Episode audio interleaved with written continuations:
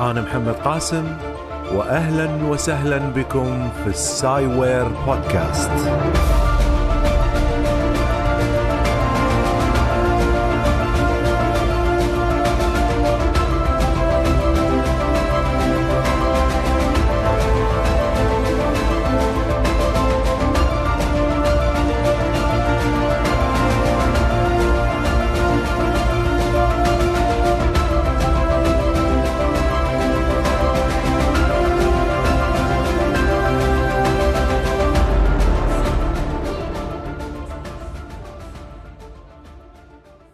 أهلا وسهلا بكم في حلقة جديدة من ال Sciware Podcast. اليوم راح أكلمكم عن السفر إلى الجحيم مسبار باركر. مسبار باركر أرسل إلى الشمس حتى ياخذ قراءات معينة وراح نتكلم عنها بعد قليل. وراح أتكلم أيضا عن إمكانية أو إمكانيات هذا المسبار العجيب. ولكن قبل ذلك أود أن أشكر جميع من دعم ال Sciware Podcast عن طريق ال Patreon الآن وصلنا إلى 570 دولار. الهدف الأول أن نصل إلى 1000 وإذا وصلنا إلى 1000 دولار راح أدفع هذا المبلغ للشخص الذي يستطيع أن يمنتج لي الحلقات ويسويها بشكل جميل بحيث أنه في النهاية تصل لكم بطريقة ممتازة. فهذا هو الهدف الأول. نبي استقلالية ل Sciware Podcast تدريجيا بحيث أن نطوره أكثر وأكثر. أوكي نرجع إلى موضوعنا. أن يسمى مسبار تطلقه ناسا إلى الفضاء الخارجي باسمك هو شرف كبير. الأكبر من ذلك أن يلقب المسبار باسمك وأنت حي. فذلك شرف يمكن الاستمتاع به وأنت ترى المسبار وهو ينطلق في الفضاء. وهذا بالضبط ما حدث للعالم يوجين باركر الذي كشف فكرة الرياح الشمسية في ورقة نشرها في عام 1958 بمجلة American Astronomical Society. ولكن ليس بهذه السهولة اللي تتصورها فقد رفضت ورقته لأنها كانت غير معقولة. لم يكن يظن أحد أن الشمس تطلق رياح شمسية فما بيننا وبينها ليس إلا الضوء.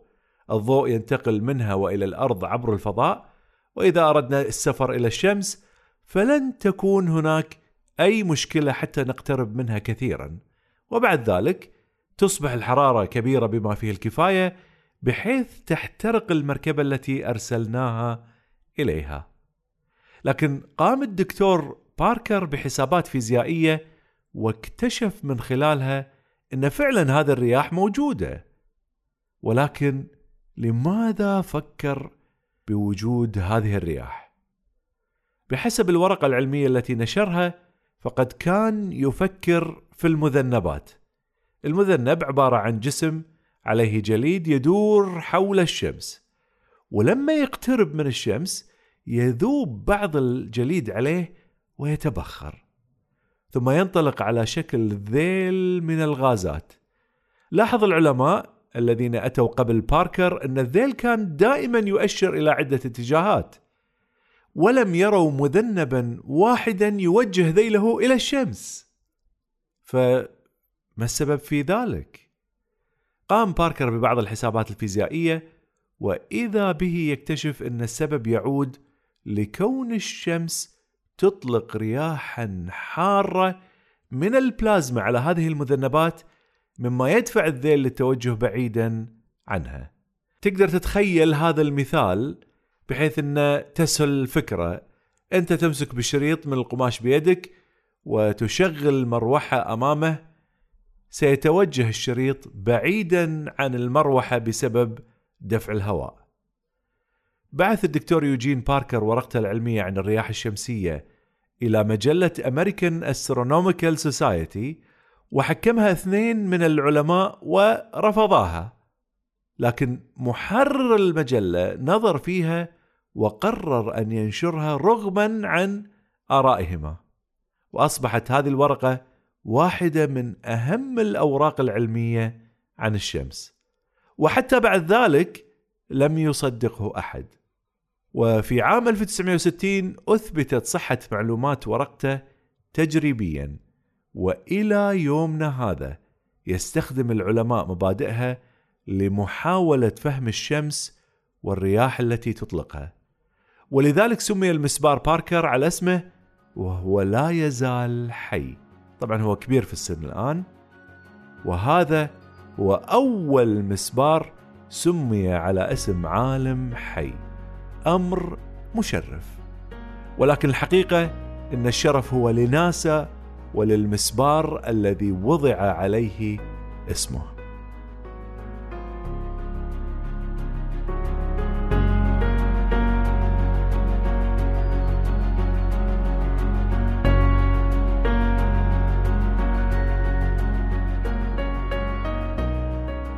أحد أهم وأعظم المسابير التي أطلقتها ناسا هو المسبار الشمسي باركر.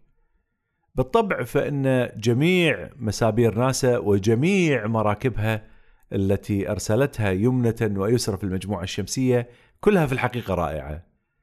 وفيها مميزات خيالية. ولكن هذا المسبار بالذات له قدرات خارقة عن العادة. فلا ننسى أن المسبار متوجه إلى أكثر الأجرام السماوية حرارة في المجموعة الشمسية وهي الشمس وستقترب إليه حتى أقرب من كوكب عطارد والذي يعتبر أقرب كوكب للشمس. عطارد يبعد مسافة حوالي 57.9 مليون كيلومتر من الشمس. أما المسبار فسيكون على مسافة 6.2 مليون كيلومتر عنها وسيتحرك بسرعة 700 ألف كيلومتر في الساعة عند أقرب نقطة له من الشمس يعني راح يكون المسبار هذا هو أسرع جسم أطلقته ناسا على الإطلاق المشكلة الأساسية في الاقتراب من الشمس هي حرارتها وقد تتصور أن حرارة سطح الشمس هي المشكلة لكن الحقيقة أن حرارة الهالة المحيطة بالشمس هي الأكثر حرارة. الهالة الشمسية هي ما نراه عندما يكون هناك كسوف كلي. حينما يغطي القمر القرص الشمسي كاملا سنرى هالة منيرة حول دائرة سوداء مظلمة، أنتم شايفين هذا المنظر. هذه الهالة المحيطة تصل حرارتها إلى حوالي ثلاثة مليون درجة مئوية بينما درجة حرارة سطح الشمس هي حوالي خمسة آلاف وخمسمائة درجة مئوية فارق كبير جدا طيب ما السبب في هذه الحرارة العالية للرياح الشمسية؟ في الحقيقة لا يعرف العلماء السبب الحقيقي خلف الحرارة العالية لكن هناك نظريات تقول أن السبب يعود إلى المجال المغناطيسي الذي ينقل الحرارة باستمرار إلى خارج الشمس. رغم عدم معرفة العلماء بالسبب إلا أن مكوناتها معروفة فهي ذرات أزيلت إما كل أو بعض إلكتروناتها فتصبح ذرات متأينة أو بلازما.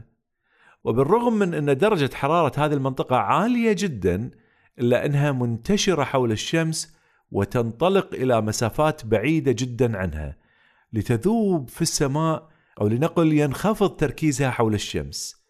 تستطيع أن تقارن انتشار وتباعد الجسيمات عن بعضها من حول الشمس مع قدر به فشار وهو يطبخ.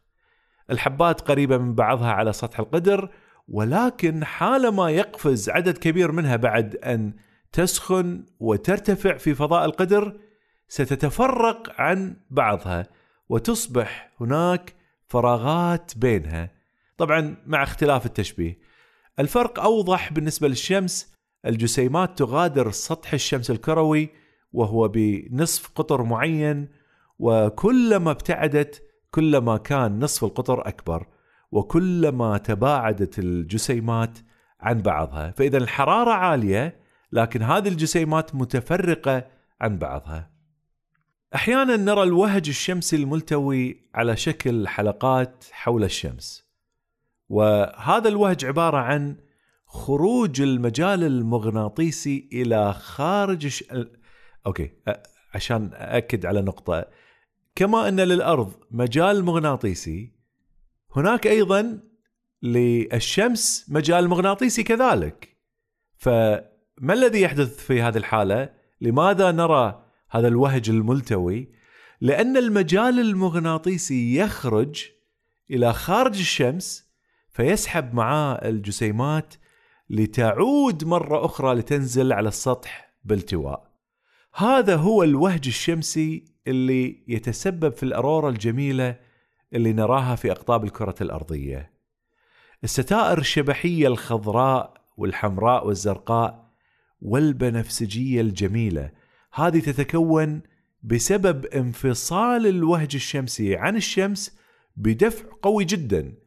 ليتوجه إلى الأرض على مدى أيام وبما أن الأرض لها مجال مغناطيسي تنسحب جسيمات الوهج الشمسي على خطوط المجال لتذهب إلى قطبي الأرض. بعدين تؤين هذه الجسيمات بدورها الذرات في الأجواء وتنطلق الأضواء الجميلة. الألوان طبعا تأتي بسبب تأين غاز الأكسجين والنيتروجين. هذا كان الجانب الجميل للوهج الشمسي. وهناك أيضا جانب مظلم لها فلما يتسبب الوهج الشمسي بإلغاء المجال المغناطيسي في الطبقات العليا مؤقتا تمر الجسيمات ومجالها المغناطيسي فيضرب الأقمار الصناعية ويؤثر عليها ويعطلها وقد يتسبب بانقطاع التيار على الأرض في بعض الحالات ليحول الأرض إلى ظلام دامس في بعض المناطق حالتين مختلفتين حالة مضيئة جميلة جدا وحالة مظلمة موحشة. الرياح الشمسية عبارة عن ملايين الأطنان من البروتونات والإلكترونات وجسيمات ألفا تقذف من الشمس في كل ثانية من كل يوم وهي تنطلق بدفع قوي من الهالة الساخنة المحيطة بالشمس وبما أن الدفع قوي جدا فهي تقاوم جاذبيتها لتسافر مبتعدة عنها.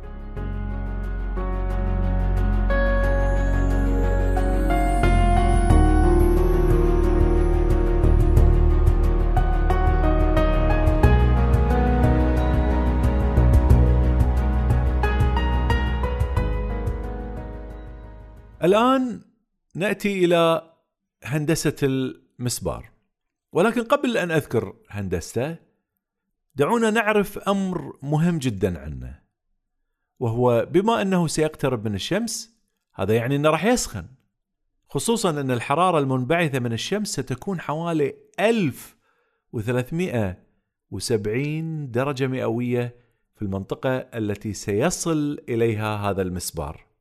يعني طبعا ما راح يقترب في الأخير راح يقترب لكن في البداية أو لأخذ القراءات راح يكون عند درجة حرارة 1370 درجة مئوية.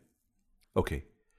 أمام هذه المركبة حاجز يحجب الحرارة العالية عن أجهزة القياس الموجودة بداخل المسبار. وبسبب هذا الحاجز المانع للحرارة وبسبب راديتر يحرك الماء حول الأجهزة سيبقى المسبار عند درجة حرارة 30 درجة مئوية تقريبا نعم ما أخطأت في الرقم أنت سمعته بشكل صحيح ستكون حرارة الأجهزة بدرجة حرارة الغرفة تقريبا. أمر مذهل صراحة يعني شوفوا الأفكار اللي تطورها ناسا شوفوا الإمكانيات اللي طبعا لا تنسون هو كله معتمد على الفيزياء على قوانين فيزيائية. فكر فيها لماذا لا يسخن الجهاز إذا حطيت حاجز أمام ضوء الشمس. أنت لما تلمس مثلا كوب حار هذا الكوب الحار يسخن إيدك لأنك أنت لمسته. أو لما تضع يدك بالفرن وتلمس الحديد اللي عليه الحرارة تنتقل إليك مباشرة. لكن ارفع يدك بوسط الفرن لن تكون الحرارة بنفس القوة. المسبار بالفضاء الفضاء بارد. ما الذي يجعل الشيء يسخن؟ هو هذه الفوتونات التي تأتي. فإذا اصطدمت بالحاجز لن تذهب إلى خلف المسبار. ففكرة يعني صراحة الواحد ما يتوقعها ولكن تكتشف أن في أشياء معينة لو تفكر فيها شوية زيادة لو تعرف القوانين الفيزيائية مالتها تفهم كيف العلماء يعملون وكيف يفكرون وكيف ينشؤون هذه المسابير الجبارة. أوكي الآن خلوني أذكر لكم شكل المسبار. راح أصفه بحيث تتمكن من تخيله. راح أصفه بأسلوب تقريبي حتى تكون صورة مبسطة. بعد ذلك أنت تستطيع الذهاب إلى الموقع sawyerpod.com لمشاهدة شكل المسبار الحقيقي. لو أردت أن تبني المسبار مع ابنك للتسلية تقدر تسوي هذا الشيء. تأخذ الأدوات البسيطة اللي تحتاجها وتسوي منها مسبار وتصبغه آه، بصبغ بسيط وتتسلون أنتم الاثنين. وأنا اذكر مرة قعدت مع ولدي أو عيالي وسوينا معاهم مركبة كيوريوسيتي هاي اللي لها عجلات وتمشي على سطح المريخ. تستطيع إحضار كوب بلاستيكي يكون قطر فوهته أكبر من قطر قاعدته. ألصق قاعدة الكوب بأسطوانة طولها أكبر من طول الكوب بقليل بحيث تكون قاعدة الكوب الدائرية ملتصقة بفوهة الأسطوانة. مرة ثانية هذا شكل تقريبي. راح يكون لازم يكون قطر الكوب من القاعدة نفس قطر الأسطوانة. على فوهة الكوب الجانب الآخر ركب ورقة من أوراق اللعب اللي نلعب فيها كوتشينة جنجفة بحيث يلتصق سطح الورقة على فوهة الكوب. هذا هو الشكل العام للمسبار. طبعا هناك أجهزة لوحات الطاقة الشمسية أو لوحتي الطاقة الشمسية ملتصقتين بالجانب لأن هي راح توفر لها الطاقة. آه، ينفتحون مثل الجناحين. وهكذا أجهزة كثيرة. وفيها طبعا لا ننسى الراديتر اللي يبرد بالماي. وهناك أيضا أهم جهاز على المركبة وهو الذي سيقيس الجسيمات المنطلقة من الوهج الشمسي أو الرياح الشمسية. هذا الجهاز موجود على حافة ورق اللعب يعني هو أيضا يطل على الشمس. فكروا معي ها؟ 1370 درجة مئوية. ورق اللعب هذا لونه أبيض هو السطح الحاجز اللي يحجب الرياح الشمسية عن الكوب والأسطوانة. طبعا في هالحالة المركبة أو المسبار الفضائي. لذلك سيكون سطحة موجه إلى الشمس دائما. متخيلين؟ يعني الكوب بالخلف الأسطوانة بعدها. أمامها مرة ثانية الحاجز كوب خلفها بعدين الأسطوانة. في الحالة هذه سيكون الكوب والأسطوانة خلف الحاجز بعيدا عن الرياح الشمسية الحارقة. الحاجز عبارة عن شنو؟ ما هي المواد التي تكون هذا الحاجز؟ الحاجز عبارة عن سندويشة. أه ليست السندويشة الدائرية إنما مثل الخبز اللي يحمص أو التوست قطعتي توست مكونتين من مادة كربون كربون وبينهما مادة كربون كربون مجوفة. معظمها فراغات. الجانب المواجه للشمس مطلي باللون الأبيض الفاقع وهو طلاء من مادة ألومينا العاكسة. وبهذا سيتحمل الجهاز بمجمله درجات من الحرارة عالية جدا. المسبار راح يوجه الحاجز ناحية الشمس ويخلي دائما الكوب طبعا الكوب الناسوي الكوب والأسطوانة في الخلف. فإذا مال جسد هذا المسبار قليلا سيعود ليوجه نفسه لمواجهة الشمس بحيث يضمن أن الأجهزة لا تحترق. طيب كيف يعرف إنه مال؟ يعرف ذلك من خلال مستشعرات أربعة على جوانب الأسطوانة. بمجرد أن تستشعر الضوء على أحد تلك المستشعرات فيصبح الضوء أقوى فيها أحد أو يعني أكثر من مستشعر يستشعر الضوء أكثر من مستشعرات أخرى فشنو معنى هذا الكلام؟ أن ما عندنا الجسم وبذلك يقوم المسبار بالتعديل على نفسه مباشرة. طيب كيف يقوم بالتعديل على نفسه؟ قد تقول أنه يستخدم دفاعات فيها غاز أو صواريخ صغيرة تدفع المسبار من جانب إلى آخر، هذا اللي نشوفه في أفلام هوليوود دائما نشوفه. المراكب تعدل على وضعها باستخدام دفاعات صغيرة تحرك بس بس بس ترش وتتحرك، صحيح هذا هذا ما يحدث والمسبار هذا أيضا فيه الدفاعات لكن ناسا استخدمت عجلات حتى تعدل على وضع المسبار تلف المسبار. وضعت أربعة عجلات بداخل المركبة وبمجرد أن تميل المركبة تدور العجلات المناسبة حتى يتكون عندها عزم وهذا العزم يلف المركبة. طبعا إذا أردت أن تعرف الفكرة الفيزيائية لهذه ابحث على النت عن هذا الموضوع. راح تجد فيديوهات كثيرة تبين لك مثل شخص يمسك عجلة آه، دراجة ويلفها بسرعة ويمسكها بيده وهو قاعد على كرسي يدور. يحرك العجلة يميلها يمين أو يسار الكرسي يدور فيه وهو قاعد عليه أنا الصورة يمكن ما أستطيع أصفها الآن. على عجالة. لكن راجع اليوتيوب ستجد الفكرة مبدأ الفكرة هناك. فبعد ما تدور هذه العجلات وتعدل الدفاعات تكمل الصورة وتثبت المركبة أكثر في مكانها. هذه كانت فكرة تحريك المركبة لتواجه الشمس في الفترة كلها في فترة الرحلة هذه التي ستبقى في السماء لمدة سبع سنوات.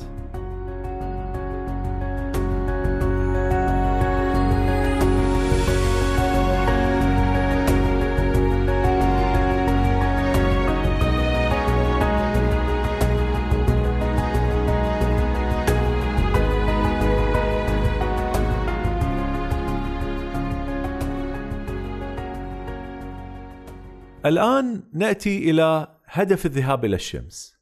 الهدف من الذهاب إلى الشمس والغوص في الهالة الشمسية هو لفهم كيفية عمل الشمس. ذكرت أن العلماء لا يعرفون السبب الذي يجعل الرياح الشمسية حارة أكثر من حرارة سطح الشمس. ولا يعرفون سبب انطلاق هذه الرياح الشمسية بسرعة كبيرة جدا. لذلك هذا المسبار مسبار باركر سيساعدهم على فهم هذه الأمور بدقة أكبر. ومنها يمكن تحليل المعلومات للوصول إلى معرفة أكبر للشمس وحتى النجوم البعيدة. وهذا يجرني الآن إلى هندسة الجهاز المذهل اللي يستقبل الجسيمات. هذا الجهاز كما ذكرت موجود على حافة الحاجز. ذكرت أنا قبل قليل موجود على حافة الورقة ورقة اللعب. وهو أحد الأجهزة القليلة التي تطل على الشمس ولا يغطيه حاجز. هدف هذا الجهاز هو التقاط الجسيمات المختلفة المنطلقة بسرعة من الشمس. الجهاز في شبكين مصنوعين من مادة تنغستن. أحد أحد الشبكين كل أو كل من الشبكين أمام الآخر. يعني شبك أمام شبك. طبعا مادة تنغستن لها درجة حرارة انصهار عالية فإذا لن يتأثر بالحرارة الكبيرة التي تصدر من الوهج في المنطقة اللي هو اللي ناسا أعدتها للذهاب إليها. هدف الشباك هو تمرير الجسيمات مثل الإلكترونات والبروتونات وجسيمات ألفا. بس خلوني أشوف شلون يعمل هذين الشبكين. ليش عندنا شبكين؟ شنو الهدف منهم؟ الهدف هو تسليط فرق جهد بين الشبكين بحيث يمكنهما دفع الجسيمات بعيدا عنه لو كانت سرعة تلك الجسيمات ليست بالسرعة المطلوبة. دعوني أبسط الموضوع. تخيل أنك تريد أن تقيس سرعة تحرك كرات من المغناطيس. الكرات قادمة إليك بسرعات مختلفة. أنت تريد أن تصطاد الكرات المتحركة بسرعة كبيرة ولا تريد الكرات المغناطيسية البطيئة الحركة. لو أحضرت شبك ممغنط بمغنطة قوية سيتنافر مع بعض المغناطيسات الكروية. الكرات تتحرك بسرعات مختلفة. الكرات البطيئة ستقترب من الشبك وتتنافر معه وتتراجع. أما الكرات السريعة صح أنها تتنافر مع الشبك لكن لأن سرعتها كبيرة ستقاوم التنافر وتستطيع النفاذ من خلال الشبك حتى تمسك بها. بهذه الطريقة يمكن تحديد سرعة تلك الكرات، فأنت اخترت أدنى سرعة بإمكانها الدخول عبر الشبك، وتستطيع أن تتحكم بقوة مغناطة الشبك بحيث يمرر السرعات المطلوبة، وبذلك نعرف ما هي سرعات الكرات التي تدخل إلى الشبك. طبق نفس هذه الفكرة على الجهاز الذي يصطاد الجسيمات أو جسيمات الرياح الشمسية. سيعرف العلماء السرعات اللي تنطلق فيها من الشمس وكذلك الكميات من هذه الجسيمات المنطلقة بسرعات مختلفة. لكن هناك مشكلة في هذا الجهاز. هذا الجهاز يعتمد على الكهرباء. أنت شبك تخليه موجب شبك الآخر تخليه سالب أو تقلب ال... يعني تقلب الشحنات بحيث ان تمرر مرة إلكترونات مرة تمرر بروتونات. طيب الكهرباء يحتاج إلى أسلاك كهربائية لنقل التيار. الأسلاك اللي نستخدمها مثل النحاس تنصهر بسهولة في حرارة الشمس. لذلك ناسا ما تستطيع إنها تستخدمها. فبدلا من ذلك استخدمت مادة أنا في حياتي ما سمعت عنها. مادة اسمها نايوبيوم يلا تفضل. أنت سامعها؟ طبعا هي موجودة في الجدول الدوري. كان اسمها كولومبيوم سابقا. وهذه المادة ما تتأثر بالحرارات العالية اللي رايحين لها. أيضا هناك مشكلة أخرى. الحين إحنا بنحط أسلاك مع بعضها. لابد أن نعزل الأسلاك في العادة الأسلاك اللي موجودة عندنا. نغطيها بمطاط أو ببلاستيك بحيث انها ما تتلامس هذه الأسلاك مع بعضها. لكن هذه أيضا تذوب. فكيف عزل العلماء مادة النايوبيوم؟ عزلوها بحبات الياقوت الأزرق أو الزفير سافاير. صراحة شيء مذهل. أنا يعني سمعت الكلام هذا رأسي اختض. كأني دخلت إلى فيلم خيال علمي. كلمة نايوبيوم ياقوت أزرق شيء يعني واحد ما يخطر على باله. Anyway الآن عندنا شيء آخر حاطينه على جانبي المركبة حتى أيضا تأتي بصور. إحنا نريد أن نرى هذه الهالات التي تخرج من الشمس أو الهالة التي تخرج من الشمس. فوضعوا كاميرتين كل كاميرا 180 درجة تصور تقريبا. طبعا عندنا مكان محجوب المكان اللي فيه الحاجز. فيلتقطان الصور صور كاملة للوهج وهي تدور حول الشمس. ولذا سنرى صور مذهلة في المستقبل. ترقبوا الصور خلال الأشهر القادمة.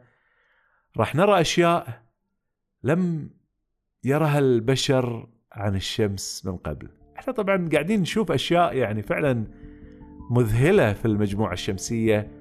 من كان يتخيل أصلا نشوف بلوتو عليه قلب؟ شيء مذهل صراحة.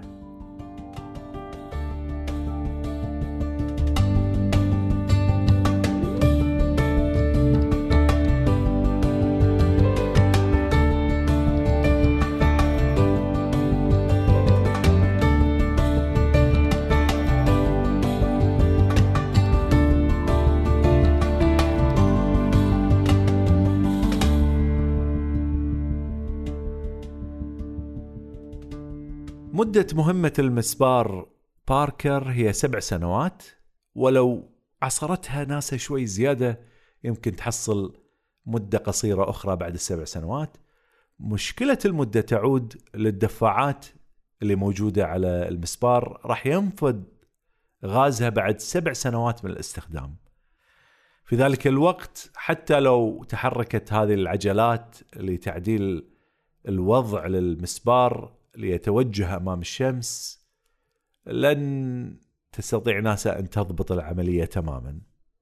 المهمه أيضا تحمل معها ذاكرة وعليها أسماء مليون و 137 ألف و202 شخص من حول العالم وقد فتحت ناسا باب تسجيل الأسماء قبل فترة وأتذكر حتى أن بعض المتابعين على تويتر أروني بطاقة لتسجيل اسمائهم على الرحلة يعني هم سجلوا اسمائهم هناك. الآن المركبة منطلقة وتحتوي على أسماء بعض الشباب المتابعين آه، معي على تويتر. للأسف أنا فاتتني هالنافذة هذه. ما أدري وين كنت آه، غايب نايم في غيبوبة. كذلك تحتوي الذاكرة على صور العالم يوجين باركر ونسخة من ورقته العلمية التي نشرت في عام 1958 ووضعت هذه الذاكرة على لوحة علقت أسفل هوائي على جانب المسبار. انطلق المسبار باركر بتاريخ 12 أغسطس 2018 وسيدور حول الشمس على شكل دائرة بيضاوية. سيقترب من الشمس ثم يعود بالقرب من مدار الأرض لأنه قاعد يتحرك بشكل بيضاوي. وبعد كل عدة دورات تصغر هذه الدائرة البيضاوية ليقترب من الشمس أكثر وأكثر سيدور 24 مرة حول الشمس وعلى مدى سبع سنوات. بعد ذلك سيدور المسبار مقتربا إلى الشمس في كل دورة إلى أن يصل هذا المسبار الذي قضى العلماء خمسين عام في التفكير فيه والعمل عليه إلى الشمس ويحترق في جحيمها. الآن نأتي إلى ال Patreons اللي شاركوا في دعم ال Sciware والشكر الخاص لهم. والأسماء هي كالتالي. عندنا أولا آه، فئة الخمسين دولار شهريا. أيمن بن سالم بن سعيد البطاشي. أرجو أن أكون نطقته بشكل سليم. آه، أيضا عندنا إبراهيم. إبراهيم للأسف أنا حاولت يعني طبعا آه، للمتابعين اللي يشتركون في Patreon ويدعمون ال Sciware Podcast. أنا أرسل لكم رسالة شكر على Patreon نفسه فشيكوا عليها. وفي العادة إذا ما عرفت أقرأ الاسم أطلب من آه، الشخص انه يراسلني بالاسم الصحيح حتى أذكره بالشكل الصحيح في البودكاست. فعندنا إبراهيم أعتذر منك يا إبراهيم أنت دافع 50 دولار وأنا مو قادر حتى أذكر اسمك. ويا ريت تتواصل معي حتى أعرف اسمك الكامل حتى أو اسمك واسم العائلة حتى أستطيع أن اضعه في قصة مستقبلية لأنك من جماعة الخمسين. وعندنا أيضا بدر القلاف. بدر القلاف أيضا من جماعة الخمسين مشكور وما قصرت. كلكم مشكورين طبعا وما قصرتوا على المبالغ. 35 ما في أحد. عندنا جمال الشمري وبدر الغانم وأحمد الشبعان ولطيفة عبد العزيز القحطاني. يعطيكم العافية على الدعم. هذا الدعم كان قيمته 20 دولار. مشكورين جدا ومشكورين جميعا اللي شاركوا حتى لو بدولار واحد. في الأخير الدولارات هذه تتراكم. يعني اعتبروا كانكم قاعد تشربوني قهوة آه، في مرة في الشهر. هذا الدولار الواحد يتراكم على بعضه. ويصبح آه، مبلغ بحيث ان نستطيع أن ندعم Sciware Podcast بشكل أفضل في المستقبل. فشكرا لكم جميعا. ما قصرتوا. للناس اللي حابين يشاركونا تستطيعون الذهاب إلى Patreon www.patreon.com سوي لك حساب هناك وياخذون باي بال وياخذون منك بطرق مختلفة يعني. عادة إحنا معتادين للدفع في مثل هذه الأمور أو للدعم خلينا نقول في هذه الأمور لمساجد مثلا للفقراء للأيتام. مو معتادين الغرب معتاد على هذا الشيء. لذلك تطلع منه برامج ممتازة. إحنا محتاجين يمكن نتعلم على هذه الأشياء. أنا حتى حاليا مو متعلم عليها لحد الحين. حتى ال Patreon مع إنه في ناس مشاركين إلى الآن بس أظن ما سحبت ال Patreon منهم وأنا مو عارف شنو الطريقة مالتهم. فأنا وياكم قاعد أتعلم هذا الشيء. واحدة من أهدافي إن أتمنى يوم من الأيام يأتي هذا اليوم الذي يشارك فيه الإنسان العربي المسلم في دعم العلم كما كان يدعم المساجد والفقراء وبناء المدارس. هذه كلها تعتبر أيضا من الأشياء المهمة. أنا أتذكر كنت مرة داعم مثلا أو عدة مرات دعمت الويكيبيديا وكنت أقول للمتابعين على تويتر كانوا يستغربون شنو كيف يعني ندعم ويكيبيديا؟ فما أشوف أنا أي عيب في إنك تدعم آه، منتج ممتاز. وهذا أحد أسباب نجاح البرامج العلمية المدعومة في الغرب. هناك برامج بالأطنان هناك لأنها مدعومة. لأن بالتالي البرنامج اللي يله دعم آه، يستطيع أنه يعطي. أما إذا كان البرنامج مو مدعوم راح يكون دائم راح تكون إمكانياته دائما بسيطة ف اذا كنت أنا من الناس القلائل اللي قاعدين يدعونكم للدعم هو لأن إحنا مو معتادين على هذا الشيء وأتمنى أن العالم العربي يبدأ في دعم هذه الأشياء حتى يصبح عالمنا في حالة أفضل. طبعا أنا أدري ان قاعد أطلب الدعم لبودكاستي لكن هناك كثير من البودكاستات الأخرى والبرامج الأخرى اللي ممكن تدعمها ليس فقط بودكاستي ويعطيكم العافية مشكورين وما قصرتوا جميعا.